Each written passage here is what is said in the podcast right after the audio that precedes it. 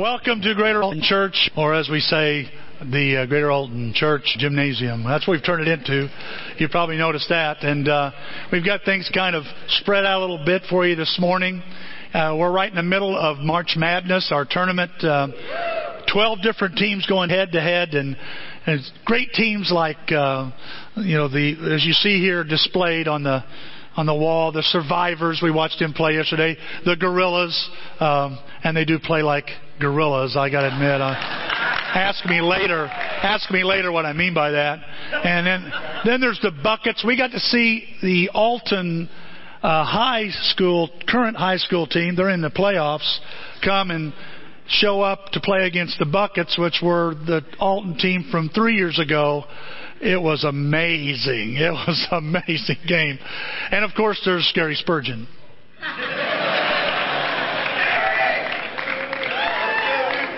And you say, you mean that's the name of his team? Yeah. Who's on his team? Gary Spurgeon. Poor old Gary showed up. He goes, Man, where's my team? Where's my team? And I said, Well, Gary, I guess I could come out of the mothballs and play a little bit. So I, really, right on, right on. And so I'm, I'm out there playing, and and then we had, uh, Char- uh, I think it was Charles McKenzie came out. You know, I got blood on me from him. I mean, we had a collision over here somewhere, and I'm and so um, that's what happens when old men play. They stumble over each other. It was a sight. It was a sight. And but uh, then we had this one kid, a 13 year old, playing. Uh, he was our ringer. He was he kept us in the game, and uh, we were playing the Kingdom. Am I right? And uh, that's Mike Denius's team. Uh, incredible. These guys, I'll tell you, it was just a lot of fun. It was just a lot of fun. And uh, the game was 83 to 81 because our ringer kept us in the game. And uh, we, but uh, Gary Spurgeon, you know, what a team. Uh, so, speaking of Gary Spurgeon's team, if you would like to volunteer and help play on Gary Spurgeon's team, they are looking for recruits as we speak. So, see Gary, and he'll um, he'll get you signed up. I'm, I'm serious. I'm serious. He doesn't he doesn't have anybody. So, um, and we, we we don't want to forfeit. Um, as you notice today, we've got a different uh, sermon series. Um, what I'm wanting to do is take a break from our acts, uh, covering acts in the auditorium. You'll still be covering in your small groups, but we're going to be looking at uh, some some ideas and some principles, life principles from uh, basketball. You know, right now, uh, you know, March Madness is on, on everybody's minds. Uh, you know, the the term March Madness, uh, I always thought it was associated with college basketball. It originally had nothing to do with college basketball. It had everything to do with high school basketball right here in Illinois. Isn't that something? I thought that was cool. And in the 30s, uh, Illinois basketball grew from a handful of teams to over 900 teams participating in the tournament in the tournament statewide.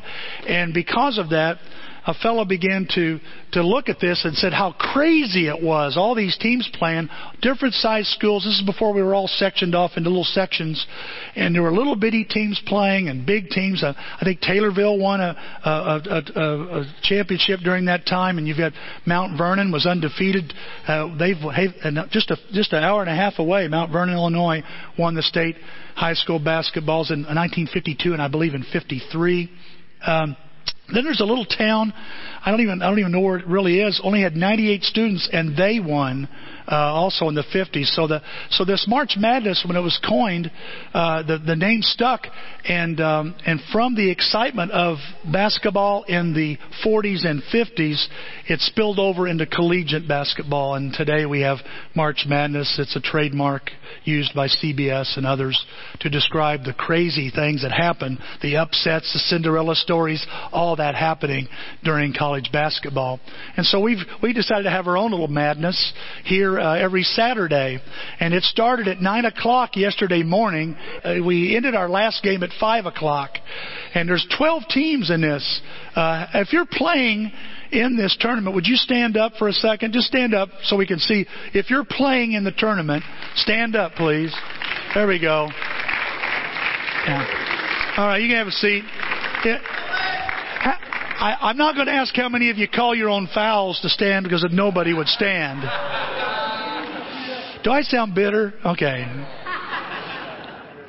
But um, but I, but the reason I want to say that to you, did you notice just the the host of different people that are playing together? We've got old. I, I was the second oldest person on the basketball court. Gary was first. I was right behind him uh, by about three years, you know, and um, and uh, then, and we had kids that were in junior high, and we had we had uh, uh, Jensen uh, Chestnuts playing, and his brother are playing, and they are scrappers. And the reason I bring this up, I'm not trying to to schmooze you here, okay? I'm not going to do a Donald Trump on you and try to lie to you here, okay?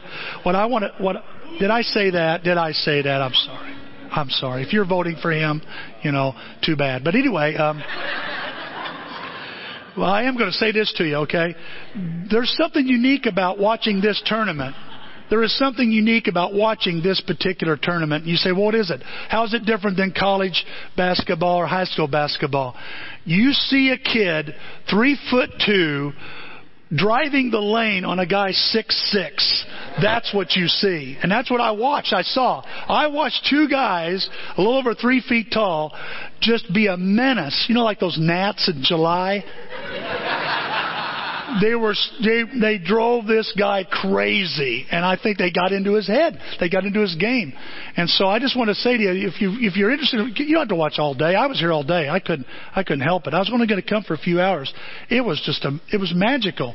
Uh, we have a concession stand. It's real simple. Everything's a dollar, and and and uh, it's just a good time. We had scoreboards. If you can imagine the scoreboards up on the screen, they're up on the screen, and it's got a buzzer. We had crazy kicking music, you know. You ready to rumble? You know, all that stuff going on. It was a blast. And so if you'd like to come and watch, it's, I'm telling you, the Alton High, Alton High is playing in this tournament, guys. And you ought to come down and watch that at least. It was amazing to see, okay? The guys were, they, they were truly were amazing. Truly were amazing. Um, and so what we're doing is we're going to take a break out of the book of Acts and kind of look at this uh, lessons we can get from basketball. Now, if you're, if you're saying, you know, some of you are not basketball fans, probably some of you are not even sports fans, you're going, oh, brother, this is, I don't know. I think I'll go church somewhere else during this series. Well, let me, can I just ask you to reconsider? The Bible, the Bible talks about sports and uses it to make spiritual, spiritual application. Let me show you a couple of them up on the screens here. This was first first one's in 1 Corinthians 9. And what the Bible says is, Paul is giving this, he says, and look at all the sports references. He says, do, not, do you not know that in a race, all the runners run, but only one gets the prize? He, then he goes on and says, run in such a way as to get the prize. Everyone who competes in the games, he's talking about the Olympic Games, by the way, Anyone who competes in the games goes into strict training. They do it to get a crown that will not last, but we do it to get a crown that will last forever. Someone says, What do we get if we win the tournament? You get bragging rights. That's about it. He goes, Therefore, I do not run like a, someone running aimlessly. And look at what else he says. I don't fight like a boxer beating the air. All these sports references, you notice that? He goes, No, I strike a blow to my body and make it my slave so that after I've preached to others, I myself will not be disqualified from the prize. Now, Paul encourages a young fellow by the name of Timothy. Look what he says to Timothy here up on the screens in 2 Timothy 2. An athlete who takes part in, the, in a contest must obey all the rules in order to win. And, and he said, and by the way, he follows up with, think about these. Think about these. Let them encourage you. And you can see their spiritual application. And that's, this is just a couple of places. The Bible has several places that talk about running, competing, athleticism. And so we're calling this series Beyond the Baseline. Nathan's the one that coined this one. He said, call it Beyond the Baseline. I said, why would I want to call it that? He goes, because you're talking about how we're to live when we're off the court. You know, the baseline is the out of bounds line on the end there. And when you, you get out, you're beyond the court. You're out beyond the baseline.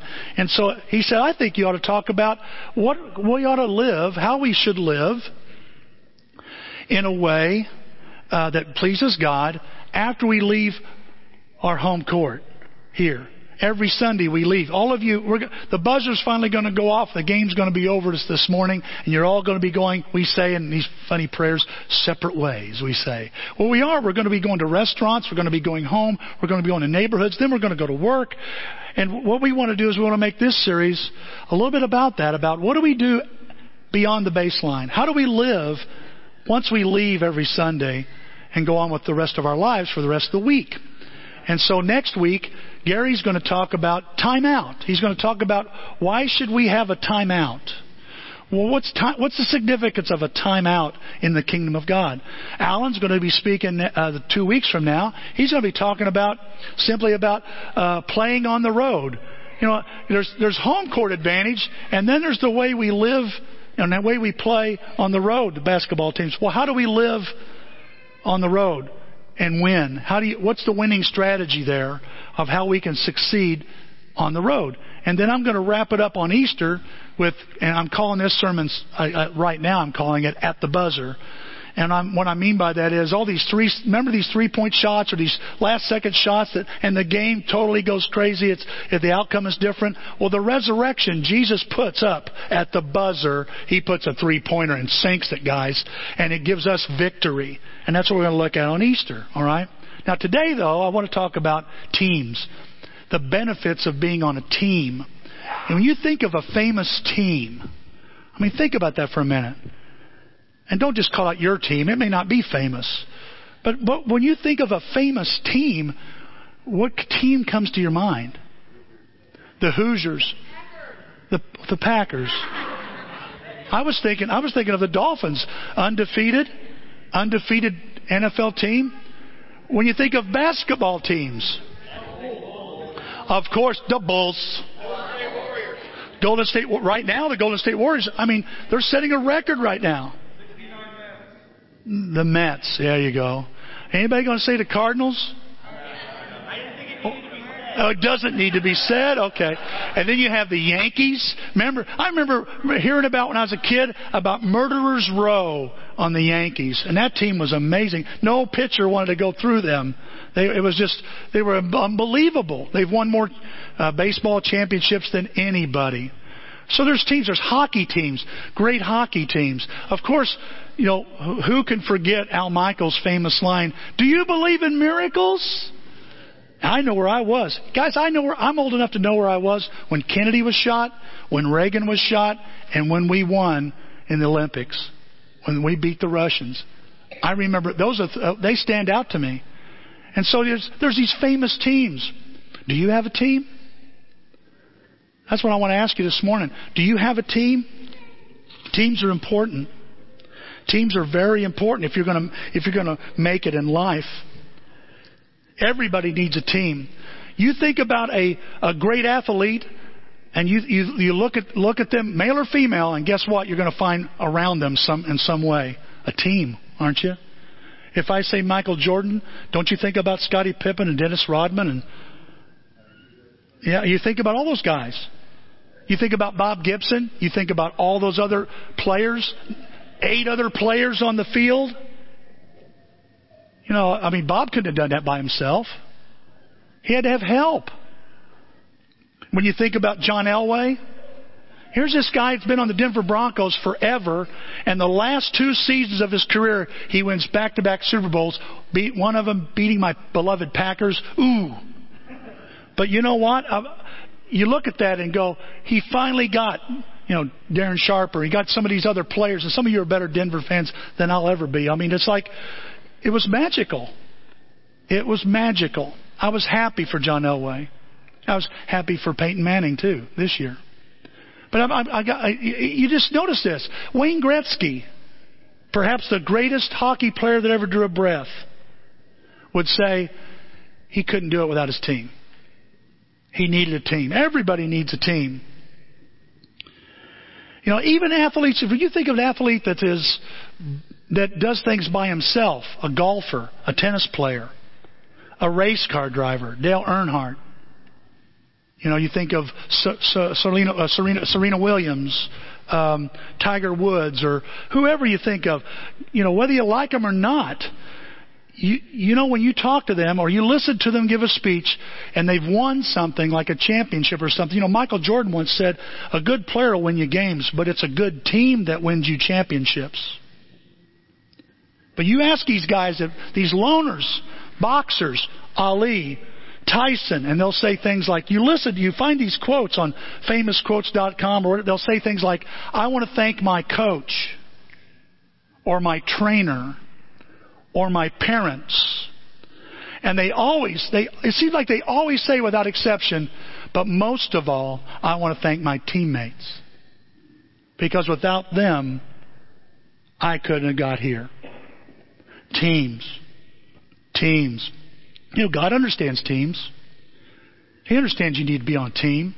He understands teamwork and team spirit, how important it is to be on a team. You know, you look at uh, uh, Genesis chapter 2, and uh, when He made man, look what the Bible says here. It says, I see that it's not good for man to be alone. I will make a companion he needs. That's important to remember. I'm going to make. How did God solve the first problem on earth? With team with relationship. I've always used this, used this in, in weddings. How does God serve, solve the first problem? He gives a wife. But really what God's doing is He's providing a companion to bring out the best in Adam. He's providing somebody that can pat him on the back and sometimes he might have to kick him in the pants. It's a, it's a person, it's a person that is just right for him because like a good team that's synchronized, and we saw some of that yesterday. I mean, Gary Spurgeon's team was, we called us ourselves the awkward squad. It was bad. But then you got some of these guys. I mean, Alton High is running plays. He's coming down the court, going, and he's calling. I'm like, they're calling plays. What are they doing? They're they're a team. They're synchronized. I was asking at halftime. They were playing the buckets, which was years ago, Alton Heights. I said, what's going on? And one of them goes, yeah, what's going on? How come we're losing? And someone goes, I think they're younger. And I go, what? You're like three or four years old? What? But someone said, well, they practice every day and they've got a coach and we haven't been, I remember, you know, am I right, Kevin? We were sitting over there talking and we're like, well, they practice every day and we haven't been practicing every day and, and they, they got a coach and they got plays and we're toast.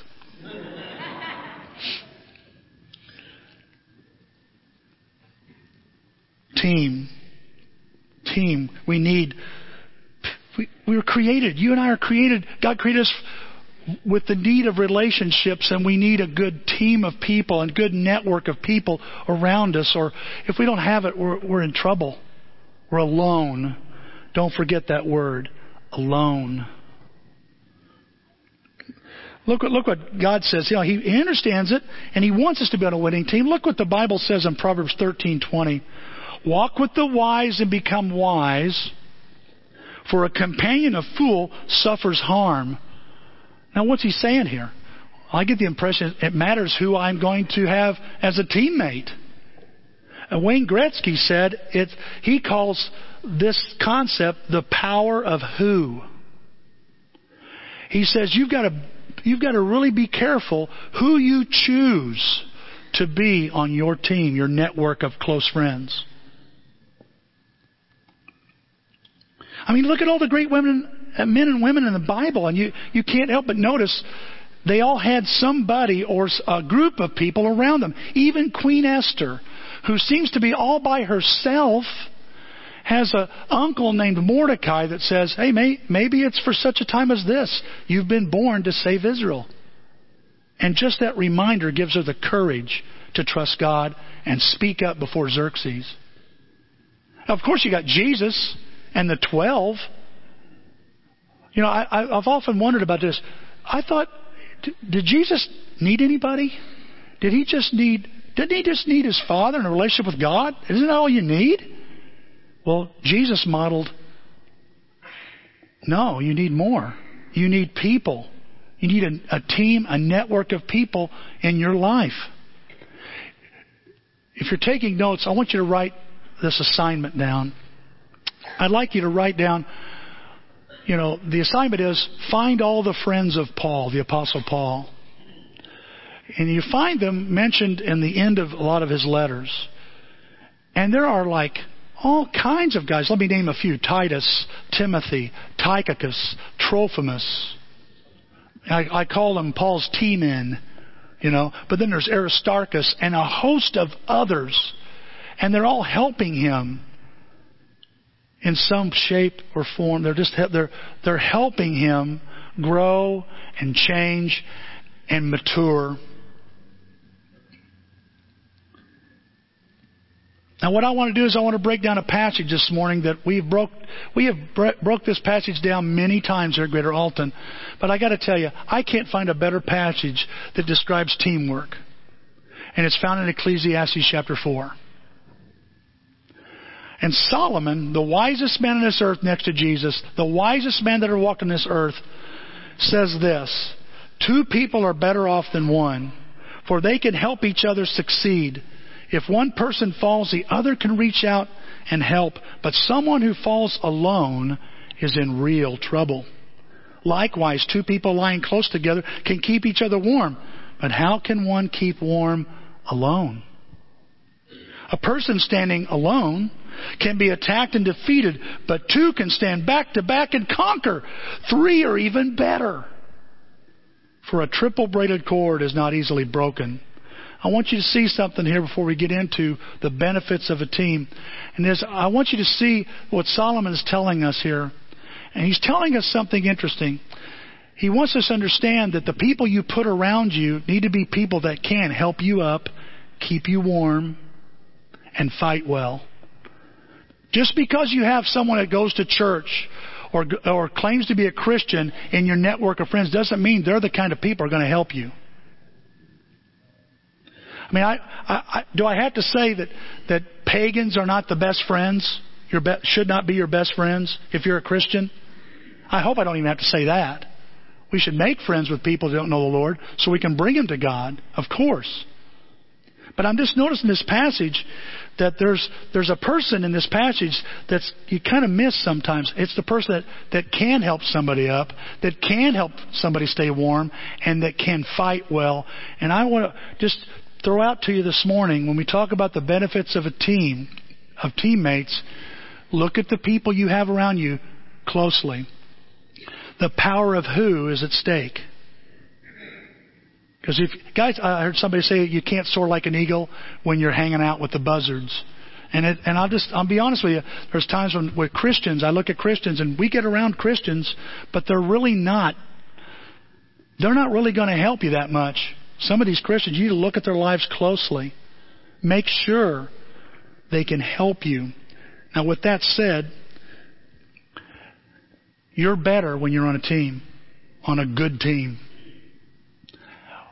What are the benefits, Tim? Well, let's look at these. Let's break them down. The first one is I need teammates because my teammates can help me succeed. They help me succeed. It says two people are better off than one, for they can help each other succeed. Don't you love it when the passage just tells you what the point is? I got a question I want to ask you this morning. It's a simple question. Where could you use some victory? Where could you use some success. Where would you like to put something that you've been dealing with in the win column? Is it something financial? I just like to be able to get, I can manage my money where I, you know, it seems like I'm trying to meet both ends and I lose track of one end. I just love to be able to make it work. Or maybe, maybe it's not financial. Maybe it's some relationship with your family, with a friend, with another Christian. You know, you uh, say, you know, Tim, I just feel like I, I'm trying, but I don't seem like I'm getting anywhere, and it seems like I'm always losing. And I want, I would love to have some success in remedying this relationship and, and restoring or reconciling this relationship. Or maybe it's something like, you know, what I need a win in, Tim, is I just feel like I got this stronghold, this addiction, this this thing that just seems to dominate my life, and it's and, and I'm just losing all the time. I, I'm coming up short. I would love to have a win in that column. I'd love to finally get some victory for a change. Is that where you need it? Or maybe it's something in your character. You know, when I'm watching the basketball yesterday, I'd watch somebody shoot and the ball would go over the backboard like six feet. And they're, and they're running down the court going, why am I having trouble? It's just like we're trying to adjust in here. The carpet makes the ball bounce differently, and everybody's just so excited they're throwing the ball six feet above the backboard. Yeah, maybe you feel that way. You're going, you know, Tim, I, I got stuff about me. I just can't stand it. I go, man, why do I say that? What was I thinking? Why do I do that? I wish I could change that. I'd love to have a W in that category. When you have a team of people around you, you can succeed. That's what the Bible says there. Two people are better off. I mean, let me ask you a question. Do you think two heads are better than one? Would that, is that a true statement? I, it depends on the heads, Tim. Well, yeah, okay. you know, blind lead the blind. That's in trouble. Yeah, I get that. But two heads can be better than one. Uh, is there strength in numbers? Would you agree with that? I think it, and, and the Bible says this. It says this, says plans go wrong for lack of advice. Many advisors bring success. Somehow, when I have a team of people around me, I get this incredible edge on life that I don't get when I'm going at it alone. I think this is one of the reasons Jesus built his church on this planet. That he established his church. He knew that we needed relationships. He knew we needed some te- a team, a pool of people, a network of, of relationships that would help us be better. There are just some things I can't do alone. I can't succeed doing alone. There are things that you cannot succeed and will never succeed doing alone. You're going to need help, folks.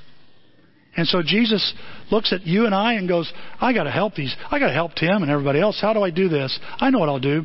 I'll bring at my church. I'll bring a group of believers together, and that will supply the help he needs. That will give him that edge, that spiritual edge that he doesn't have by himself. Do you have a team? Do you have a network of people? Are they bringing you success? Because that's the ben- one of the benefits of being of having teammates. Number two, I need teammates because my teammates can help me rebound. we need to work on that, Gary. Yeah, we need, we need to work on this rebounding. I guess you know it's it's it's sad. I'm watching. I'm down here. I am. I'm six four, and my team has went down the court, and I, I'm so tuckered out. I can barely. Do, I walk to the other side. More like sa- it's more like sashay. That's sashay, isn't? Yeah. I kind of. and before I can get down, they're already shooting. I'm going. There's nobody there to rebound. That's because I'm not down there. I'm the t- one of the tallest guys on the team, and I'm just not. I'm not where I'm supposed to be. I mean, I've got my excuses. Okay? But I'm not where I'm supposed to be. And you know, it's, what's great is when you have a, a group of people around you, they help you rebound. Guys, you're going to miss some shots in life. You're, you're going to foul out sometimes. You're, you're, you're going to fail. You're going to get defeated. The first two minutes of, of Gary Spurgeon against, well, who did we play first? Yeah, that's what I thought. Thanks for reminding me, Mike. That's his team. 11 to nothing. It was 11 to nothing. I had never been more ashamed. And then I find out he tells them, time out. Let's ease up on these guys a little bit.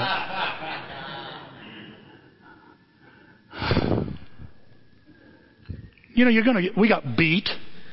We got beat. Uh, you're gonna, you're gonna get, you're gonna blow it. You're gonna have a setback. How do you recover? How does one rebound after they've missed a shot? Look what it says here. If one person falls, the other can reach out and help. But someone who falls alone is in real trouble.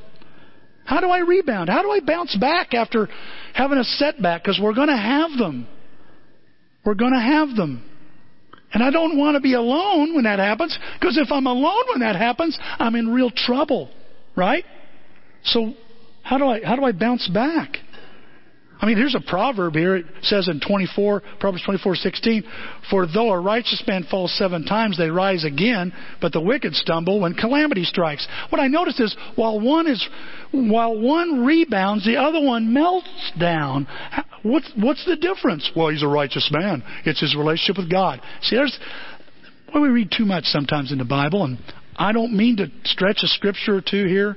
I really I want to get it right. But do we believe it's just my relationship with God that all I need? There's a lot of people believe all I have to have is a relationship with God.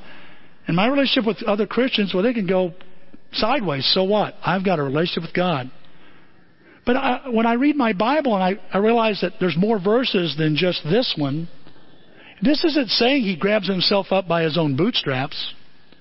I think he's saying here's a guy that's that's that's walking with God and the will of God, it is the will of God that we have people in our life. We, we, we realize that in Genesis 2. Or it's not good for man to be alone, but that's, well, life sucks. Sorry, Adam. No, he goes, I'm going to give you somebody to help you. I mean, Adam walked with God and he had help walking with God. So what makes this righteous man get up? Is it possible what helps him get back up is he has teammates to catch him? Right over here, there's a spot. And I'm surprised there wasn't a chalk line of a body where I got broken half. I got the butter knocked out of me right over here. Oh my goodness. This guy come in and broke me in half. I've got, I'm bruised right here, okay? And I couldn't, you know, somebody says, Tim, you okay? You okay? And I'm going, I'm trying to get my breath, okay? And he, and, and Mike's trying, Mike Kipmeyer grabs hold of me, let me help you up. And I'm going, okay, wait a minute, wait a minute, something hurts. Hold on, give me a second here. You know, I'm thinking I'm 18. I'm not 18. It takes longer for an old man to get up off the floor. I finally get up off the floor and I sit down and I, and I realize I needed help. I needed help. I get knocked down. I could, you okay, Tim? Everything gonna be all right? You need to get that checked out? You know, I appreciated all that. You know, I wanted to come back and play. I was done. Like Forrest Gump, my basketball playing days were over, you know. So I sat and watched the rest of everybody have a good time.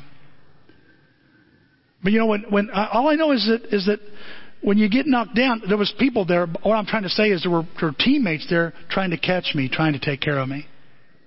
We need that. You need that, and a good team provides that. Look at, look at the Bible says here in 2 Corinthians. Look what Paul says. We often suffer, but we're never crushed. Even when we don't know what to do, we never give up. In times of trouble, God is with us. And when we are knocked down, we get up again. Do you see a word that leaps out off the page? Off that screen? What's the word you notice that just jumps off the screen? We. Six times. Six times this word is we. Us and six other times it's we. Well, how, how, what, what is he saying? We go up and down together, Tim. I have a team of people, and when we suffer, guess what? We're not crushed. And when, we, and when we don't know what to do, we don't give up. Why is that? Because God is with us. That's why, is your team made up of people that God is with? Because if you have someone like that, you have people like that in your life, you'll have success and they'll help you get back up. How many, and he's talking about getting knocked down so many times. When we're knocked down, we're able to get right back up. In Galatians 6, it says this Help each other with your troubles. When you do this, you truly obey the law of Christ. It's part of what God wants, what Jesus wants, is to help each other with our troubles. I get together every week. I've got three different groups of people I get together with, and man, you talk about a contrast. Every Wednesday morning, I get with Alan and Gary. The three of us get together, and we talk about things. We pray together. Where uh, you know, everybody probably uh, there's some people out here. I you know you probably think we're just good old boys and we kind of overlook each other's stuff.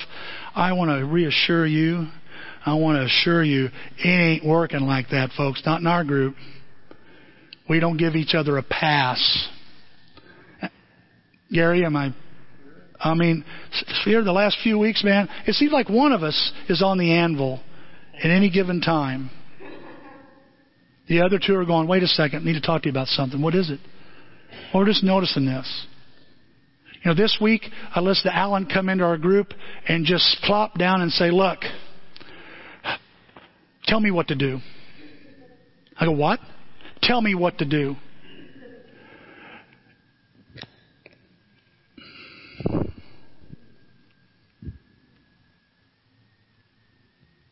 I don't know if you guys realize the significance of that. We've not always been a church that had leadership, that had leaders that would say, at the top, tell me what to do.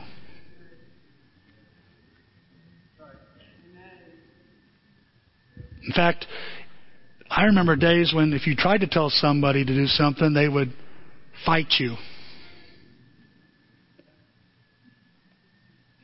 And Alan's going, just tell me what to do, and I'll do it. I'll just do it. So what did Gary and I do? We tell him what to do. We get the scriptures out. We get the scriptures out and we go, Alan, I guess it's your turn. You're on the anvil today. Here's what you need to be doing. Bam, bam, bam, bam. He goes, send me those scriptures, would you? And I love it because, you know, as we're talking, and uh, by the way, guys, you know, you don't want leaders you don't want leaders weak, right? Whatever you say, I don't know, I, don't know, I can't make up my mind. You want them to have some confidence, okay? But you want them to have some humility. And it's so refreshing when we look at the Word of God. It's like settles the score. I mean, during the game uh, on Saturdays, if we have a dispute, we settle it with a coin. During our elders meeting, we settle it with the Word of God. What's the Bible say? And to watch, I watch my brothers, Alan or Gary, I hope they see this with me. When you pull out a scripture and you read it, and you're, and you know, and by the way, I've said this before you, to you before, and I'm going to say it again. We're learning to turn the cards over like this, because sometimes, I don't know if you ever done this, but I have. I turn them over sometimes like this. Boom.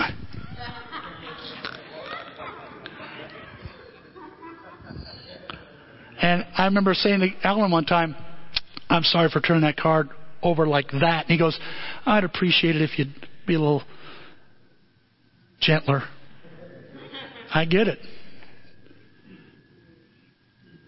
I, and, and I'm just telling you, is that that's that, that is our environment between our elders.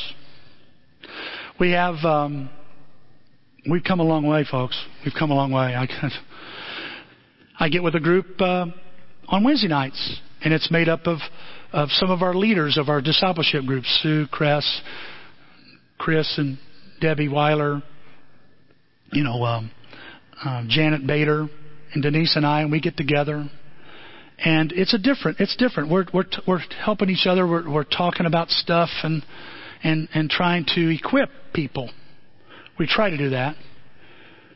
Um, every once in a while, there might be something like you know, uh, Sue's father on the ventilator. She starts crying this this week, and we're like, okay, let's set everything aside here and let's just encourage Sue. And she's praying. She's praying. We're praying for her. Her father is taken off the ventilator. He has a DNR. He has a do not resuscitate. Is the last time they're pulling him off, and if he doesn't make it, they're going to let him go. And she tells me this morning, he's doing good. He's doing good. Something's going on. I mean, that's good. And then I got my group of guys I get together with on Tuesday night. Jim Shrimp, Don Yoder, Greg Chappell, Tom Tarantino, and my brother. We were at Lovett's this week. At Lovett's. Had pig snoot. Um, and we sat there and, and you know, there's times in our group we go, I don't know if it's a time we need to cover something in the book of Acts. How about we just do the book of Acts? And I listen. And guys, in our group, we are dealing with topics like cancer. You know, Jackie right now, she don't want anybody to know this, but tough. And Jackie, if you hear me talking about you, tough. You're just going to get over it. I love you. But you know, she's going, she's losing weight. She's in the hospital. Tom is at her side constantly. And he comes, he comes to group with that on his shoulders, on his heart. We, we, we, we, we, we, we talk about things like, these are setbacks, guys. These are setbacks. I've had a fallout with my neighbor. I'm having trouble in my marriage. I don't know what to do with my kids. I don't know what to do with just life in general. I feel like I'm getting hit on all sides. And, and one time or another, all of us, uh, with the exception of maybe one or two, you know, um, don't show much emotion. You know, Jim will say, yeah, you know, Tim, you had me crying. You probably didn't notice it, but my tears tend to go in my eyes rather than come out. I go, okay, I get it. I get it. But you know, I said, okay. Last week, I think last week he said he almost sang. He almost sang. I said, almost. Wow. and why am I telling you this stuff? I'm trying to be careful because there is some confidentiality I know I don't want to breach here, and I'm I can do that. But I, I just want you to say is that you know we have moments where people fall, they fail. You can't bet a thousand. You're going to strike out. You're going to miss a shot, and sometimes it's a teammate that says it's okay. You'll get another chance. It's okay. we will walk through this with you. You're going to be fine. You're going to be fine. Do you have anybody like that in your life? Do you have a team of people that you can say, "Hey, I, I messed up," and you can rebound? You see, when, when we, when we have, when I have a team of people like that around me, I am pleasing Christ. I am doing what He wants. It's something He wants me to do. Okay? Number three, why do I need teammates? Because my teammates can help me improve. They help me improve. Likewise, two people lying close to, together can keep each other warm, but how can one be warm alone? You know, teammates help each other play better. They help each other be better. And they help you and I, our teammates help you and I generate things that we cannot generate on our own. They give us that kind of help. Look at Proverbs up here on the screen. It says, "As iron sharpens iron, so people can improve each other." I want you know, I'll be the first to admit. I want to be the first to admit this. I don't have everything together. I have weaknesses and blind spots all over the place, and I need I need extra eyes because I can't see this way. And like life, there's things that I'm blind to, habits that I have that I don't recognize, and I need somebody to give me that honest feedback. I mean, do you have somebody in your life that will look you in the eye and tell you the truth? That's what you need. Good teams talk to each other. Why? And I'll tell you why. They bring out the best. When they talk to each other, the best is brought out of the other players. So you can find all kinds of people that will tell you what you want to hear, but do you have somebody that will tell you what you need to hear? And by the way, I want to make this clear this morning. Improving people is not about just about, mostly about bashing them and correcting them at their every turn. I've learned, I'm trying to figure out why my sons are the way they are. I think I discipled them differently than a lot of people I worked with over the years. Because I spent a lot of time encouraging them and building them up and complimenting them. I don't know, where do we get this idea if we compliment people, they'll get the big head? You know I've, I've learned through the scriptures and through experience? They might get a big heart. And sometimes we just emotionally keep people at a certain level of maturity because they can't do anything right. And we think, oh, discipling is when you've got to. And by the way, I, I believe discipling includes correction, but it also includes encouragement and affirmation and, and, and a compliment. Yeah. A compliment? Yeah. You're doing a good job. You did that right. Denise has taught me this. She wants to get the best out of me. She doesn't say, well, that was wrong. You know what she says to me? You know, when you do it like this, it's so much better. She has corrected me and encouraged me and built me up at the same time. And I'm just, I'm just saying, church, you know, I'm just talking here. Okay? Good teams help us grow. They help us improve. And if I'm not improving, it may be the teammates I have are too critical, or maybe I'm stubborn, one of the two. Because sometimes I do need a kick in the pants, not a pat on the back. I get that. But I know this when teams talk to one another and they play together and they praise each other, how, wonder, how good is a timely word, the Bible says. It's like medicine. Sometimes a positive statement is as effective as a negative one. Let me read this passage here in Romans 1. I found this yesterday, um, putting some finishing touches, or two days ago. I thought this was an interesting verse. Look, look at Paul's attitude. Both of us need help. We never outgrow needing help. That's what I learned from him, sir. He says, Both of us need help. I can make your faith strong, and you can do the same for me. We need each other. What's he saying to this church in Rome? We're on the same team. And I want you to know it's give and take. It's not always me telling you what to do. But sometimes you have to come into a meeting like Alan and go, just tell me what to do. We help each other. He says, I need it, and you need it. We're on the same team. Look at this passage in Ephesians 4. He makes the whole body fit together perfectly. And notice it says, as each part does its own special work. What happens? It helps the other parts grow. See, you, you, if you're in a discipleship group, it's not about you being just being a student that's there to, to soak up everything from everybody else. You bring something to the group, the, the dynamic of the group that helps others. We help each other. We, we, I'm able to be improved. I'm able to help others improve. It says, so the whole body is healthy and growing and full of love. If there's anything I'm after more than ever here at Greater Alton, is health is a healthy church because it'll grow. It'll grow. I want you to make a commitment this morning. Every member here. I'm going to focus on being a healthy Christian. Being what God wants me to be, being spiritually fit. Because if you'll do that, you'll help me grow. You'll help the people sitting next to you, in front of you, behind you, you'll help them all grow as you bring your own special talent and ability and work to the team.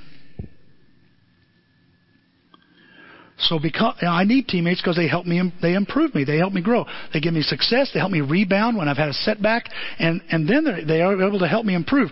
But let me give you a fourth one here, and that is I need teammates because my teammates help me develop resilience.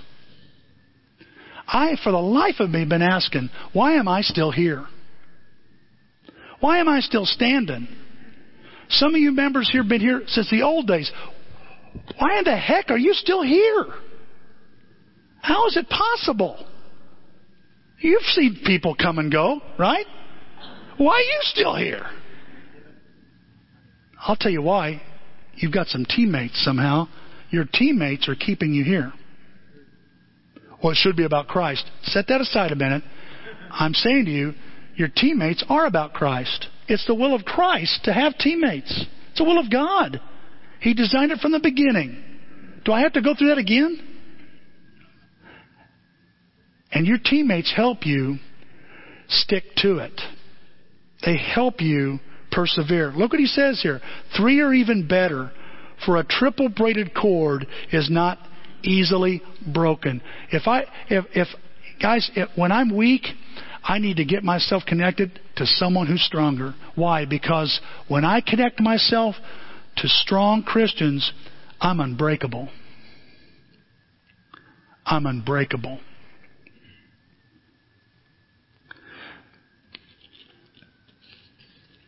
In World War II, if you remember uh, from your history, some of you from your history, most of you from your history, we were fighting the war on two fronts. We were fighting Germany in Europe, and fighting the Japanese in the Pacific, the Pacific Theater. Some of you probably can remember in history class when they talked about the Philippines finally falling to the Japanese. And Wake Island falling to the Japanese, Leyte, all these other, these coral sea, all these coral islands falling, and they were capturing American soldiers by the thousands. And there's a little, little story about a march called the March to Bataan. And we find out in that, uh, the, the Japanese marched the Allied soldiers 140 miles in the tropics. Over 10,000 soldiers die on this march. But did you know not one single Marine perished? Not one Marine died during this march. What's the, what's the difference? They, they, they're noticing, they noticed this. They did a study on this. They're looking at this going, how is it possible? The Army were losing in, in, in POW, 31% of the captors died. But the Marines was so much lower. Why? Why is that possible? Some said, well, it may have something to do with boot camp. Because in the boot camp, the Marines are taught, and correct me if I'm wrong, fellow Marines, or not fellow Marines, Marines. I'm not a Marine. I'll make that clear. I'm not even close to being a Marine. I can't even say oorah correct. Okay, anyway. Correct me if I'm wrong. In boot camp, you're taught Marines never surrender. And you never leave a Marine. That's what I understand. They were taught that in boot camp. And when you start reading stories about how the Marines survived the POW camps and the death march and all this, you find there's stories like a guy by the name of Major James Devereux, who was a POW who insisted that his men, his Marines, he got them all together and says, Listen, fellas, and this is what he said to them. He said, We are a unit and we are a group. Don't ever forget that. And they started this thing that we now know as the buddy system. We go to the swimming pool, you got your buddy. Go on a hike, you got your buddy. You play on a basketball team, on Gary Spurgeon's team, you got your, well, I don't fit. Sorry, Gary. But you know, the need for a buddy. And, and you read these stories where these guys in these POW camps, they said the way we're going to defeat these Japanese, we're going to defeat our enemy by surviving. We're not going to give them the satisfaction of dying. And so they paired up in buddies. And they would help each other. If a buddy got sick, the other guy would pitch in. He'd find medicine or he'd find food. He would go without so the other one would have something to eat. There's a, there's a story about a corporal who is his, on his birthday, his buddies got him a piece of bread and some sugar on it, and that was his cake for that day. And he said, It was that that got me through the war. Power of a team gives us resilience. And if you look at the scriptures, in Hebrews 12 it says this We have around us many people whose lives tell us what faith means. So let us run the race that is before us and never give up. He's saying, let's run with perseverance and resilience. And what, let me tell you what will help you. You have a great cloud of witnesses. You have a, a great uh, army of other people in your life that you can go to that show you how you can make it, that did finish this race. They're in the Old Testament. Guys, some of, some of the people you ought to have on your team, some of you here need to have Moses on your team or Daniel on your team. You got to hang on these guys' words. Or David. That's a guy I got on my team.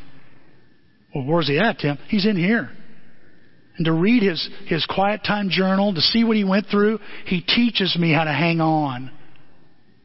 The reason I'm such a, I, I, I was such a young baby Christian, a, young, a new bird, a young bird, I've become an old crusty bird in the kingdom is because I've had men like that in the Bible.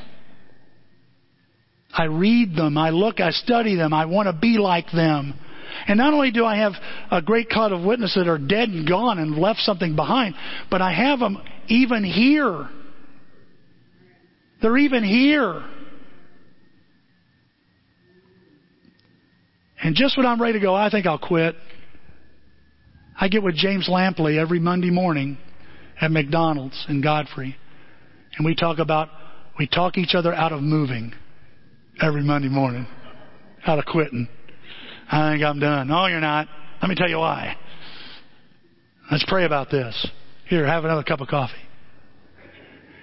And guys, I'm just telling you that you need a team to kind of remind you, to, to keep you motivated. You need that encouragement. And you've got to find it. See, what I noticed, uh, uh let me, let me say one, I'm, gonna, I'm finishing up right here. I was reading this this morning. There are, last month, uh, the, the Olympics decided who was going to go run the marathon uh, in the ladies' marathon, in the women's marathon. It was decided just last month. And they happened to be teammates. One finished first and the other one finished third. Now, for most of the race, they were first and second. They were first and second. Amy Cragg and, and uh, Shalane Flanagan were running together. They were ASU students together, and they're running together 26 miles. They've had the lead most of the time. When Amy looks over, she says she looks over at her friend and she can tell her face is getting strawberry red. She's starting to lose gas. And so she starts talking to her. Hey, we're going to the next. Look, there's the station up here. Get some water. Come on, we got to make it. She on purposely slows her pace down, letting the runners catch up a little bit. Come on, you can do this. We just got to get to the next station. They get some water.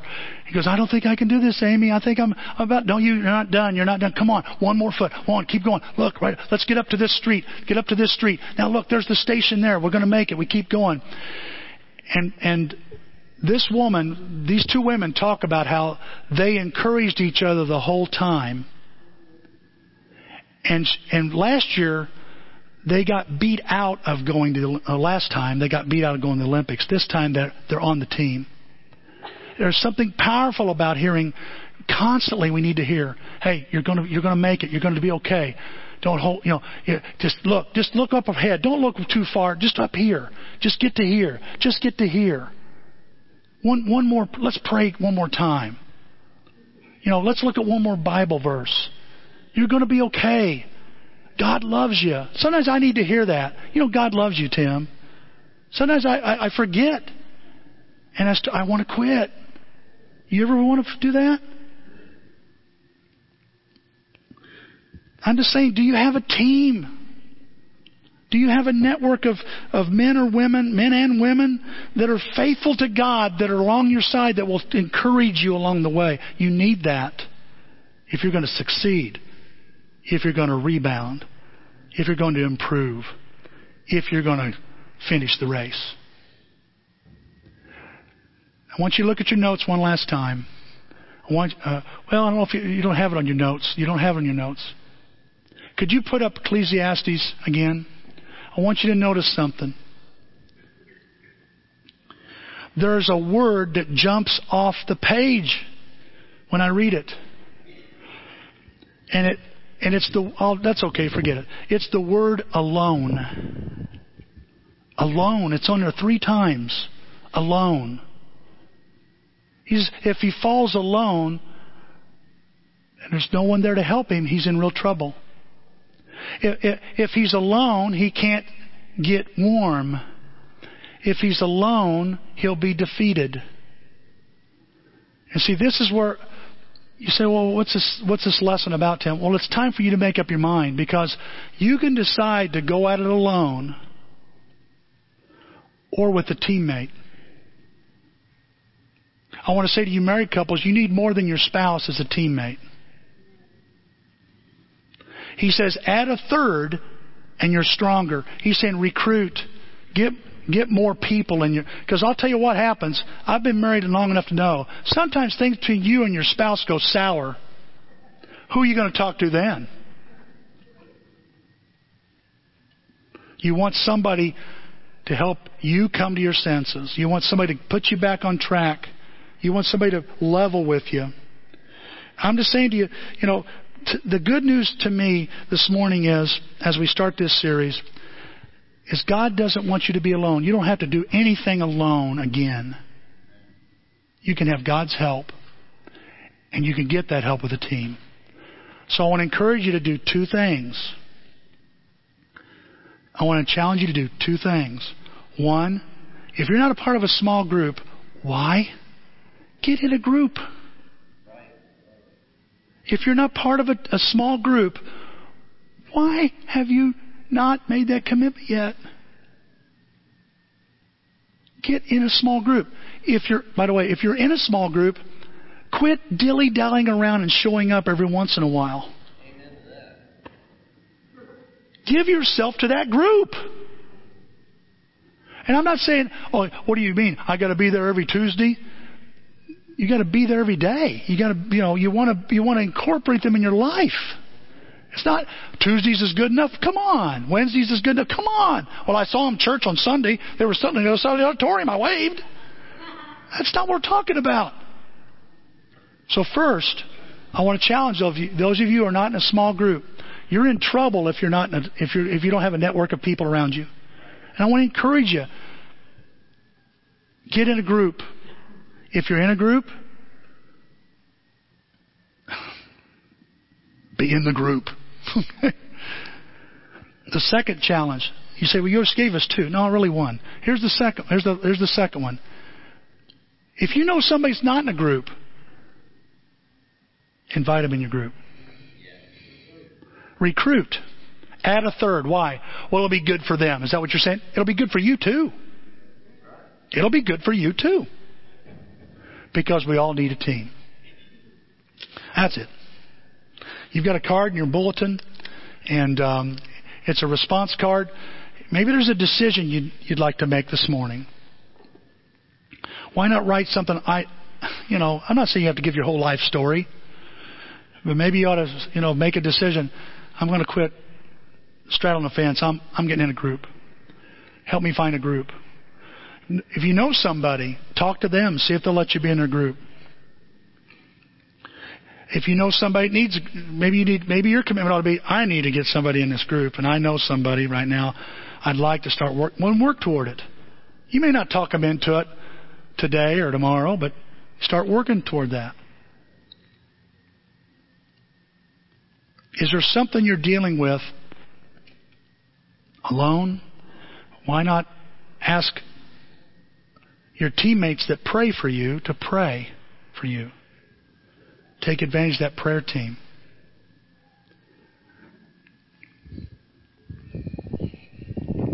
God wants you to have a good team, and pray, I pray that you'll start, you'll be challenged by this, and you'll pursue that. Okay. Uh, again, next Saturday, we're going to be here at nine o'clock with some crazy basketball. I, I want you to know it is entertaining. It is entertaining. Um, what I found very exciting was was some of our members um, some of the guests that came this Saturday walked away saying, Man, your church is really nice and kind. And guys, if you don't play, there's there's a reason to come right there, just to be nice and kind to people. All right? Because on this basketball court, there needs to be a little more kindness. Okay? Let's let's pray. Father, thank you for this morning, Lord. Thank you for your word, its power, Lord. Father, um, let us, Father, let us see and understand the power of who. Father, I know I can have all kinds of people around me, but they not, may not be the ones that really can help me. I pray, Father, that two things will occur in my life that I'll be a better team player, letting others help me, letting others in my life, that also being a better team player in being stronger and helping others and encouraging others. Father, help us this week as we leave this our home field advantage of being together this morning, as we go beyond the baseline out into our community, Father, help us be like your Son Jesus. Help people see. Help us show your Son Jesus. Remind us of your Holy Spirit when those moments occur. And Father, um, I pray for those of us here, especially those of us here that have right now experiencing a setback, a failure, a defeat, a, just a, a trouble, Lord, that, that the rest of us, the rest of us will, will be sensitive to that, Father, and carry, help carry those burdens. Um, use us, Father, maneuver us to the right people so we can help carry each other's burdens because we want to please you and fulfill your desires. We pray in Christ's name. Amen.